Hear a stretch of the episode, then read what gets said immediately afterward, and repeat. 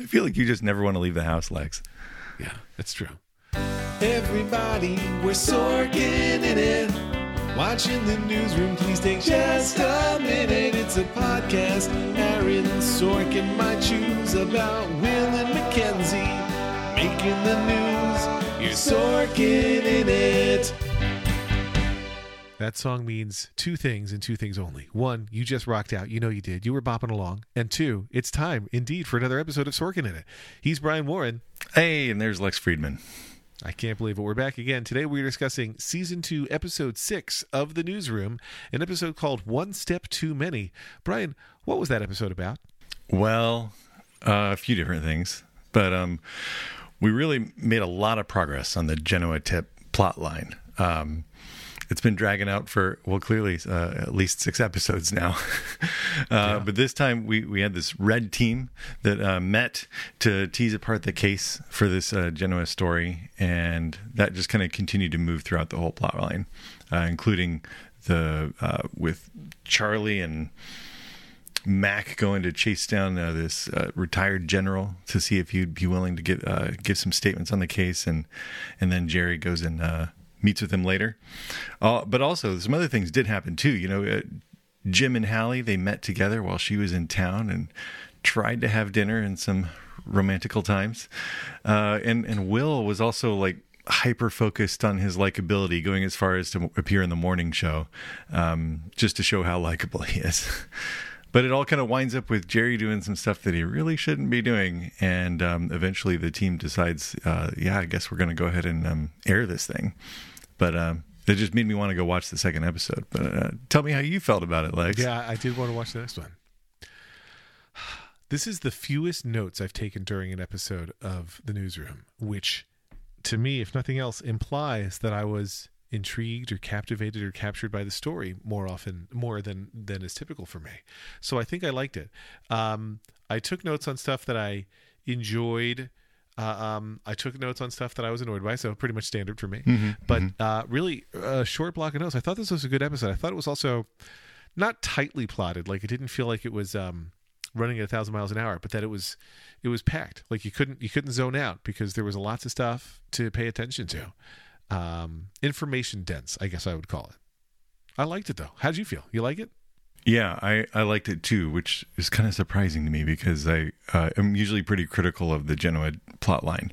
But I think part of it is that like this is where things really kick off and we're actually starting to make some progress here. And I looked back through and there's like kind of very few times in this episode when people are just completely acting like idiots and yeah. that's when when i really get uh, upset about this show i i'm kind of astounded that we're ever going to get to a wrongful termination suit because they've taken Jerry Dantana, who we think is a bad guy, and made him a truly bad guy. Mm-hmm, mm-hmm. Um, like he is acting villainous and clearly in the wrong. They even they even gave us the training wheels for this storyline uh, an episode or two back when Maggie edited out the question yeah uh, in that police tape and they're showing you oh it's really important that you not edit out important things when reporting news and then of course you know spoiler for late in the episode jerry dantana is going to edit out uh, um, Stephen Root's character going from saying "if we did it" to "we did it," which is a very different sentence. And uh, he does that not just in the edited package, but also in what he claims is the raw footage. Right. So he is really, really lying to that red team. Yeah. Uh, so I don't know what the hell is the wrongful termination suit. He lied. like, okay. They didn't fire Maggie, so why should they fire Jerry? I think that's where this is going to go. Interesting. Look at you. I like that. And so they're going to have to like clearly differentiate those two. Like she made a mistake, they're going to have to show that he was um, intentional, and so that's right, going to be a little bit tracks. trickier. Yeah, he edited yeah. the raw footage, so it's going to be a pretty different thing. And she I, copped I, to it instantly too. Like she was like, "Holy smokes, I did something wrong," and she immediately reported it. I think ACN's going to emerge victorious in this case with Jerry Dantana. Although, since it is a giant corporation, you never know. It could be the kind of thing where they, they pay him a couple million dollars just to make him go away. Who knows? Um, but let's start at the beginning, as we so often do, Brian. Okay, let's do it. How'd you feel about the reindeer counting? I will tell you this. That scene to me felt like somebody tr- that felt not like ChatGPT. That's too simple. But it felt like somebody trying to imitate Sorkin dialogue and missing. It was surprising to me that Sorkin was credited as a writer in this episode because I feel like Sorkin knows that his kind of like Shakespeare, which I'm sure is an analogy he wouldn't mind, knows that his characters sometimes don't sound entirely human, knows that they sound smarter or more erudite, is that the word, than a typical human can off the cuff. But uh, this one, they were not behaving like any kind of human. They- like getting distracted by how many reindeer are there, counting them, losing track and starting again, and what are like that was so beyond the point in a serious conversation about a serious thing that it, it felt ridiculous to me. But um, don't let me put words in your mouth. You never would. Or reindeer in your shed. How did you feel about the reindeer stuff? Um, I chuckled when when it first started happening. I felt like it, it went on maybe a beat too long, and I think uh, if they had just kept it a little bit more trim, it would have been okay. I will admit, though, I wanted to be more prancing. yes, I'm prancing. I, I feel like sometimes when I'm in a very intense conversation, I will use ridiculousness to kind of like blow off some steam in the middle of it and even sidetrack the group. it's probably not a good idea. Um, so I feel like that's a little Fair. bit. And, it just felt like you. I think it went too yeah, long. yeah. Don even copped to it. Too. He was like, uh, you know, uh, he's think, I'm thinking about reindeer because I'm trying not to think about what we're just we just said we're talking about or something. Yeah. But you know, it, I do agree that it is um, a, a, a bit too far, and um, it it does feel like an exaggerated version of Sorkin. Yeah. Yeah. Um, but so the initial reaction from like Don and Sloan is not uh they're, not totally diving into this believing this story they they are highly suspect and they're like come on charlie you clearly don't believe this and charlie's like no i think it's true and i think we're going to prove it and uh, i don't know I, uh, I i like the whole concept of the red team which they'd already teased to us earlier in the season and uh I think that they got exactly the response they wanted, even if it's not the one they wanted, which is doubt. Right? You want people to try to poke holes in it because you don't. You would never want to release a wrongly researched story, an incorrect story. Hopefully, that would happen, Brian. Right. That'd be terrible. There was almost a little bit of fear there. Like this is this is a really really big deal, and I Yeah. I can't even believe we're talking about it. And that is um, that felt very genuine. I I, I appreciated that. I also feel like the the the team pursuing this story what are they the the blue team the white whatever Sure. the, the non-red team the, the team actually working on this story they kind of tipped their hand especially jerry that like they're already convinced and they're just looking for the proof to prove what they're convinced of and you kind of see this happen a lot more clearly throughout this episode than maybe a little bit before. Like jerry is just like we did this. This is terrible. And he one quote from him is like we're less concerned about what we're accusing them in, of and more concerned about what they did.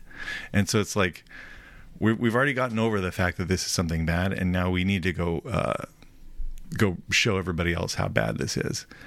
I walking in with that th- they've stopped being open-minded about it i guess is what i'm getting upset about and that's where i feel like jerry's lost his objectivity and that's where he starts falling into that trap I hear you. I will say two things. Not even, I mean, lightly disagreeing with you, but most more agreeing than disagreeing.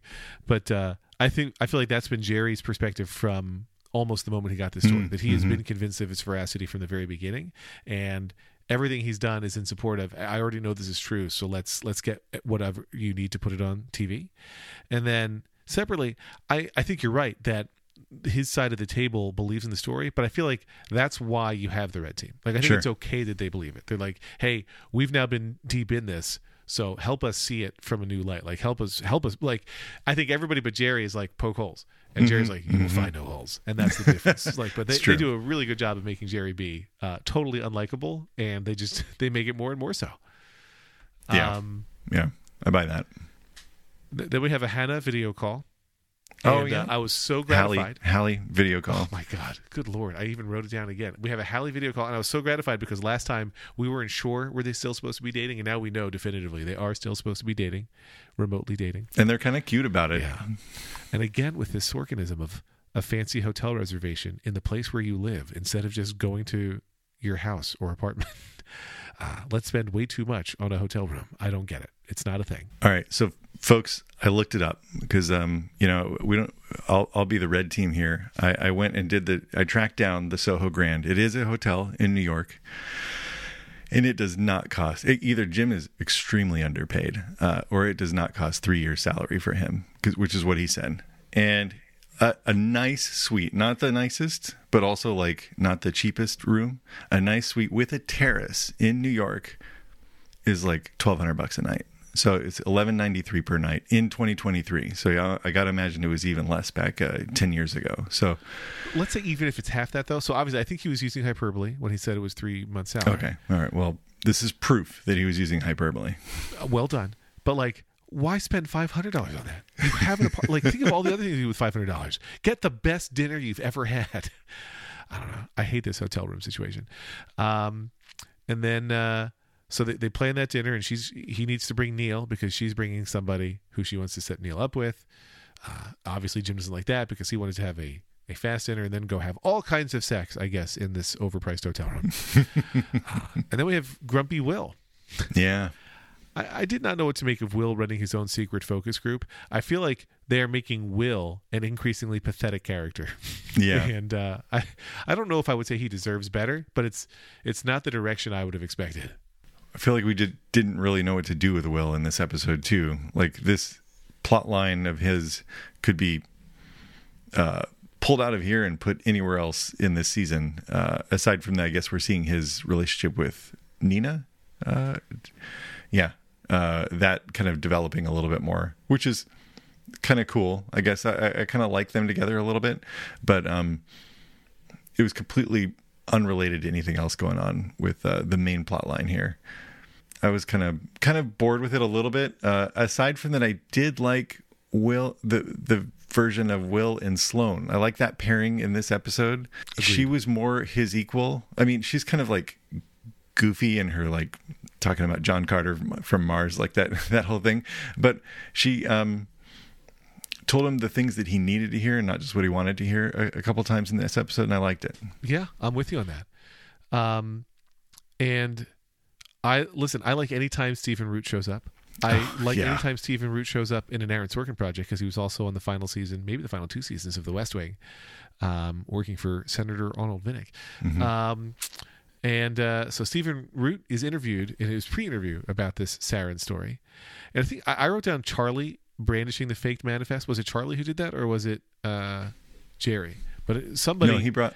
Uh, yeah, he brought it. It was it was kind of like a to check his bona fides.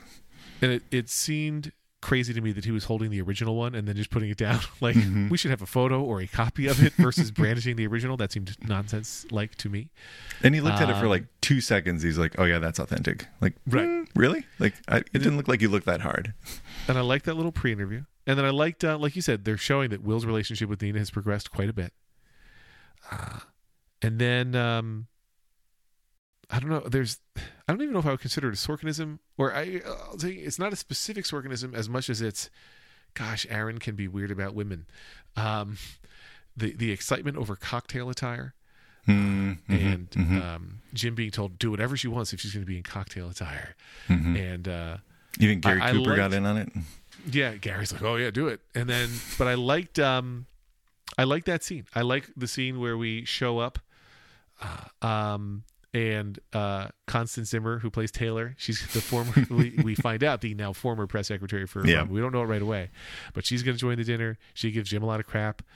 Uh, um, but like they show a more human side of of Taylor, which I like, Mhm. and then we see Taylor's sadness that she got fired in part, I guess, because the governor didn't want her advice about Yeah. how to do things better than he was doing. But I, I liked that whole thing.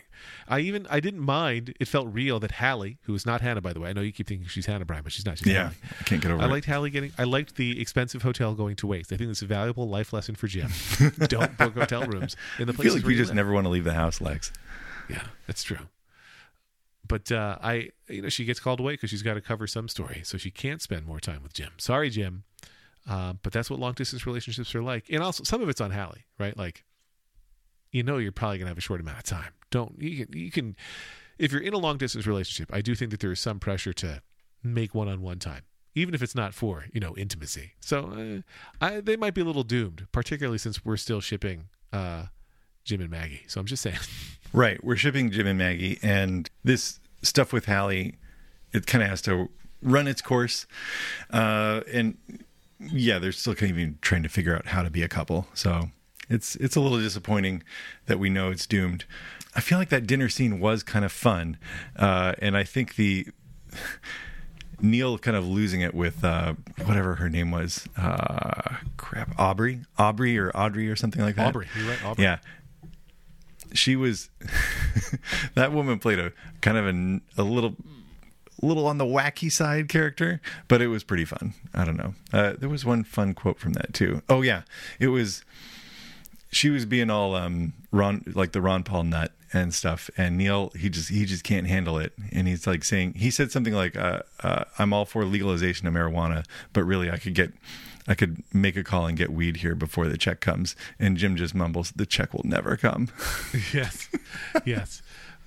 Um, I, I, I liked that at first Neil liked drunk Aubrey. He thought Yeah. that she was fun, and then like when she started talking, he's like, "Nope, I don't like you anymore," which I appreciated. I like that he was like done with her as soon as she revealed her idiocy. And boy, she was certainly painted as an idiot.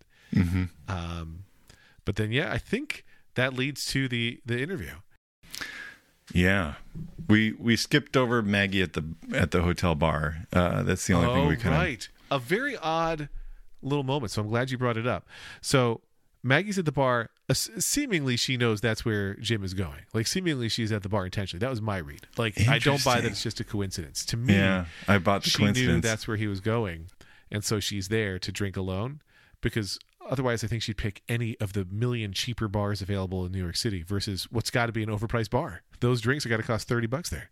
the bartender knew her. That's the thing. Like he was like, "Oh, uh, Stoli and tonic." Like, good to see you again, or something like that. So, oh, I read it as uh, she had already had one and she wanted another. But maybe I'm wrong. mm, okay, It's a mystery. But she's there, and Jim goes over to see her, formally introduces her to Hallie, yeah, and she lies, I guess. Uh, Maggie lies about being there with others, and she's not. Uh, and then she kind of, like, there, there's a guy, right? A guy does show up that she's going to be leaving with. It was the bartender. It was the bartender. I didn't catch that it was the bartender. Fascinating. Fascinating. It was one of those conversations where everybody knows everybody else is lying because, like, Yeah. Hallie says Jim's helping me Oh, with my with my computer computer. yeah, Is that what so- you're calling it these days? you're going to go up there and defrag her hard drive. Someone's PRAM needs zapping. Wow. Uh, so we Maggie knows that that's not what's going on, and there there was some line right after that. After they Jim was like, "Oh, thanks for thanks for that." And she said, "I'm not really sure it even helped." Like it was it was kind of this little slight moment of awkwardness where everybody kind of knows that Maggie's a mess, and it was kind of it was a sad moment, really. I agree. And Jim's like, well, I got to go rebuild her desktop, if you know what I mean. am I having too much fun with that? Yes. Yes, I am. Uh, yeah, but I, that scene was sad about Maggie. There's no no two ways about it. Like that, Maggie's still struggling, and I hope the cure is not simply Jim. I hope that there's work that she does on her own. Like I'd like to see her meet with a therapist. Um, and then we got we got Jerry Dantana. I liked Jerry uh, and Stephen Root and Maggie and Stephen Root saying no, she can't stay. Um, the only thing I didn't like because Stephen was like, no, this is the name, this is the person I did research on, so she has to step out. The only thing I didn't like was Maggie being like, okay, just uh, you know, check your levels every once in a while. Like that's that's not all she should be doing as a producer. I didn't like her diminishing her own role that much, uh, but it was it was good advice nonetheless. Uh, and so then you know, Dantana's really going after Stephen Root, trying to get him to give him the quotes that he wants. He doesn't get those quotes, and then he hacks up the tape, and he is. We're watching him like blur his edit, like he's going through the work to hack the tape, and immediately when he's unveiling it for, I guess the red team and the non-red team, um, uh, Mackenzie's like, I want to see the raw footage, and somebody else says me too, but I don't remember who it is. Um, maybe it's Charlie Yeah, probably. and he's faked the raw footage. And w- that's when we find that he's faked the raw footage. We knew he faked the edit, and we're so proud of them. Yes, good. You should want to see it. And then there it is, faked wrong uh, uh, in that raw footage too. And that's clearly, you know, um, insubordination. That's not even right. That's that's clearly like mal something. He's he's he's breaking the rules. He's doing something very wrong, and he's lying to his bosses. He's lying to the team. And I, I already know how they're going to catch it. Did you see? Because I thought Yeah. they telegraphed it pretty hard. They they did. I mean the folks, I guess you'll you'll you'll learn this soon enough on your own if you didn't figure it out too. But like the the the basketball game is still in the shot, and they even had the shot clock on the in the shot too. So yeah, we'll, we'll, be seeing that. And I tried to watch it. I tried to watch the, but I couldn't. It my it was too small on my screen. Oh, at the I did. moment. I did watch it a couple times, and so Yeah. it- Did they bounce see- around? There's the you can see it's yeah. The I- I can't tell if you can quite see that the score changes, but you can definitely see that the game jumps. Like one team has the ball, and then us in the next shot that the other team has the ball, and to me that's enough, even if the numbers don't change. Um, but so.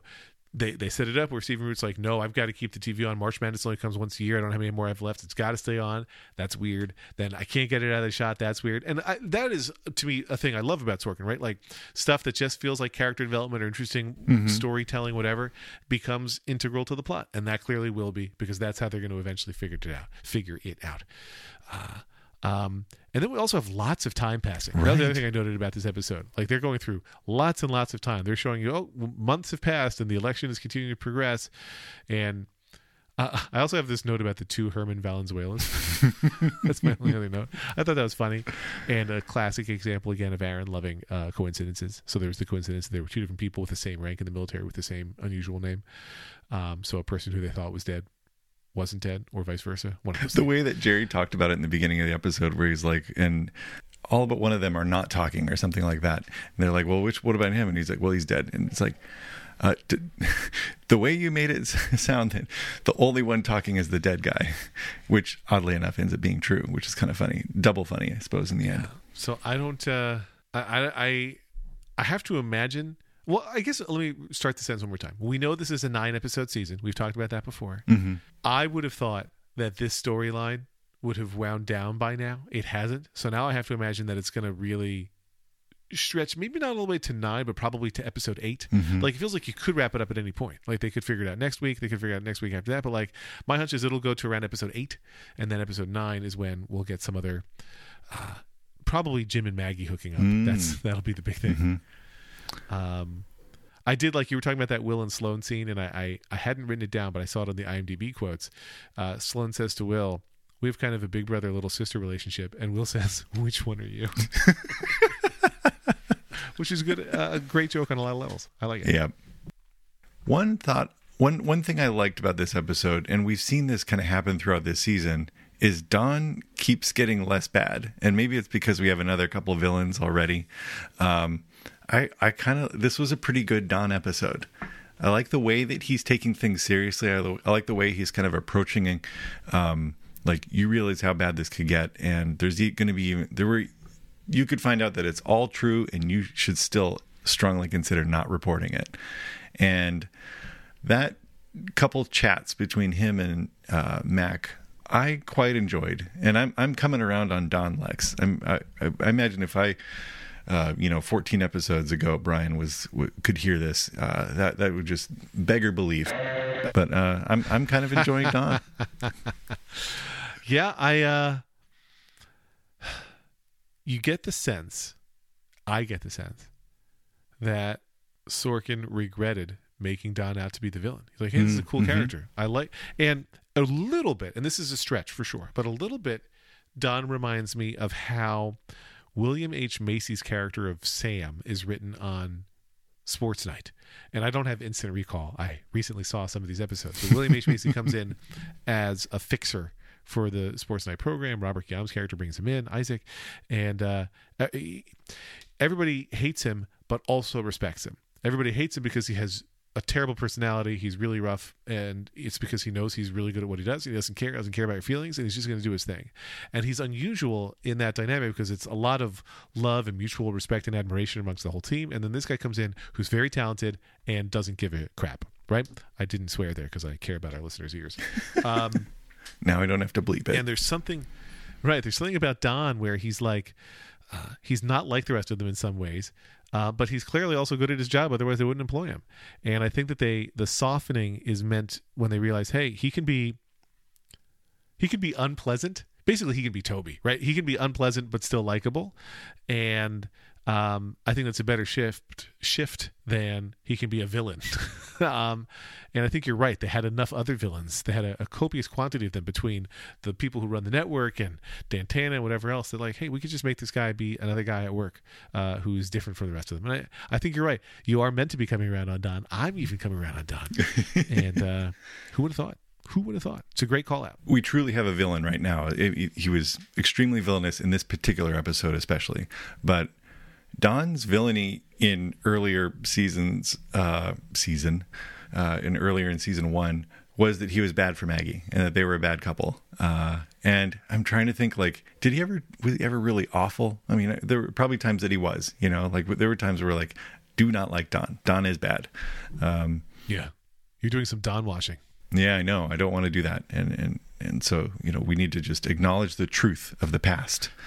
Uh, but yeah, so I'm I'm happy to see the the many sides of Don now. So yeah, yeah, and honestly, it is good, right? Because characters should be nuanced. People are deep.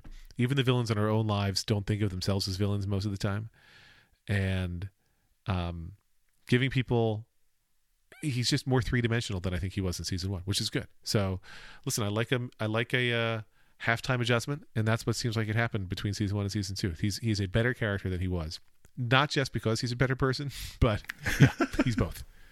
Yeah.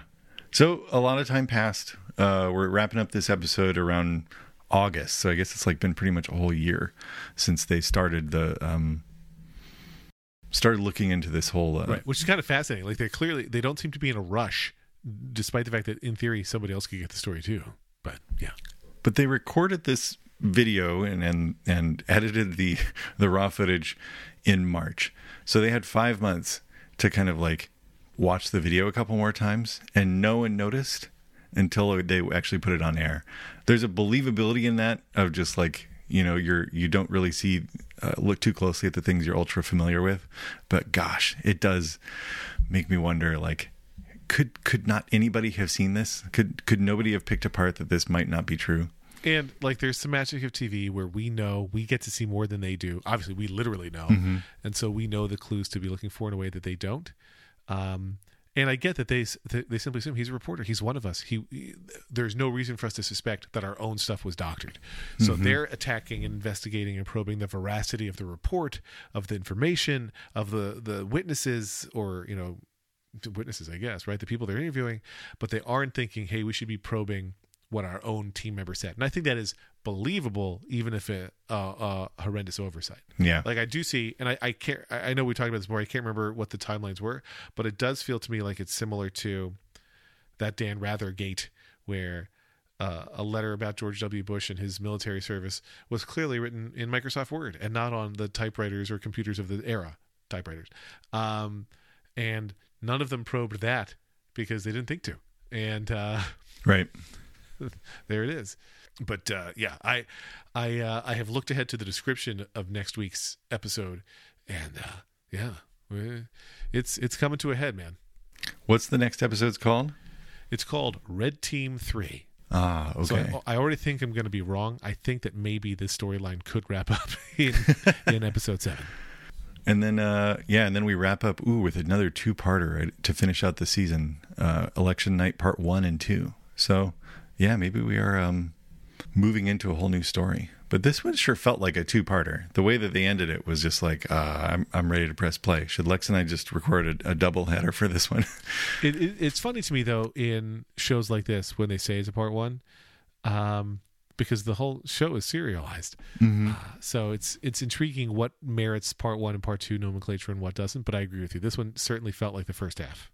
We had uh, the blackout part one and part two last um, season, and uh, that was not worthy of a part one and a part two. Correct. There, there was no continual. Uh, I mean, it was kind of the same night, I guess, for part of it, but then they just kind of moved on. I don't know. It, uh, hopefully, election night part one and two are um, a little bit more exciting. I hope so. I wonder who's going to win the election. Like that's the big Ooh, question. Good question. Um, we'll have to watch and see. But I am this. This was an episode where I didn't begrudgingly watch any of it, and I didn't be mm-hmm. like, man, the whatever. I, I, we have been grumpy about this show. This show has True. not always hit its stride, but this was a strideful episode. Grumpy, but and, uh, fair. Uh, yeah, I am absolutely. Um, maybe too fair. Uh, but I'm very excited to watch season two, episode seven, Red Team Three, and uh, hope it continues the uh, the streak, the one episode streak we're on of pretty good episode. It should. It it it will. We got to walk in with with the utmost of confidence, especially this time of year. It's a it's a optimistic time of year. Oh, I'm going in. I'm going in confident. Well, as we record it, yes. Yeah, maybe in three weeks, who knows? That's right. Um, cool. Well, Brian, what a pleasure to get to discuss uh, a good episode of this show with you. And the only way my joy could increase, besides the holiday season, is if uh, some of our listeners, or even all of them, chose to go over to the incomparable.com slash members and check out Incomparable membership. You might say to yourself, why bother? You've heard all the ads we have in the show. There's none. The only way the show makes money is if folks like you um, join the Incomparable as members. You get bonus episodes, bootlegs, uh, all kinds of perks, and uh, you get to choose how to allocate your funds. And you can send some of your hard earned scratch towards us, which, of course, we'd be ever grateful for. And uh, also, the the only other thing we could ask you to do would be to to go rate the the the show, especially if you like it, and uh, And tell a friend. yeah, tell a friend. Uh, reach out if you have any questions. Reach out if you need a hug. And whether you review us or not, whether whether you choose to become an incomparable member or not, no matter what, we do have to ask that you keep Sorkin in it. Ah, great plan. Great plan. Thank you. Happy holidays, everybody. How dare you? I'm more of a Merry Christmas person myself.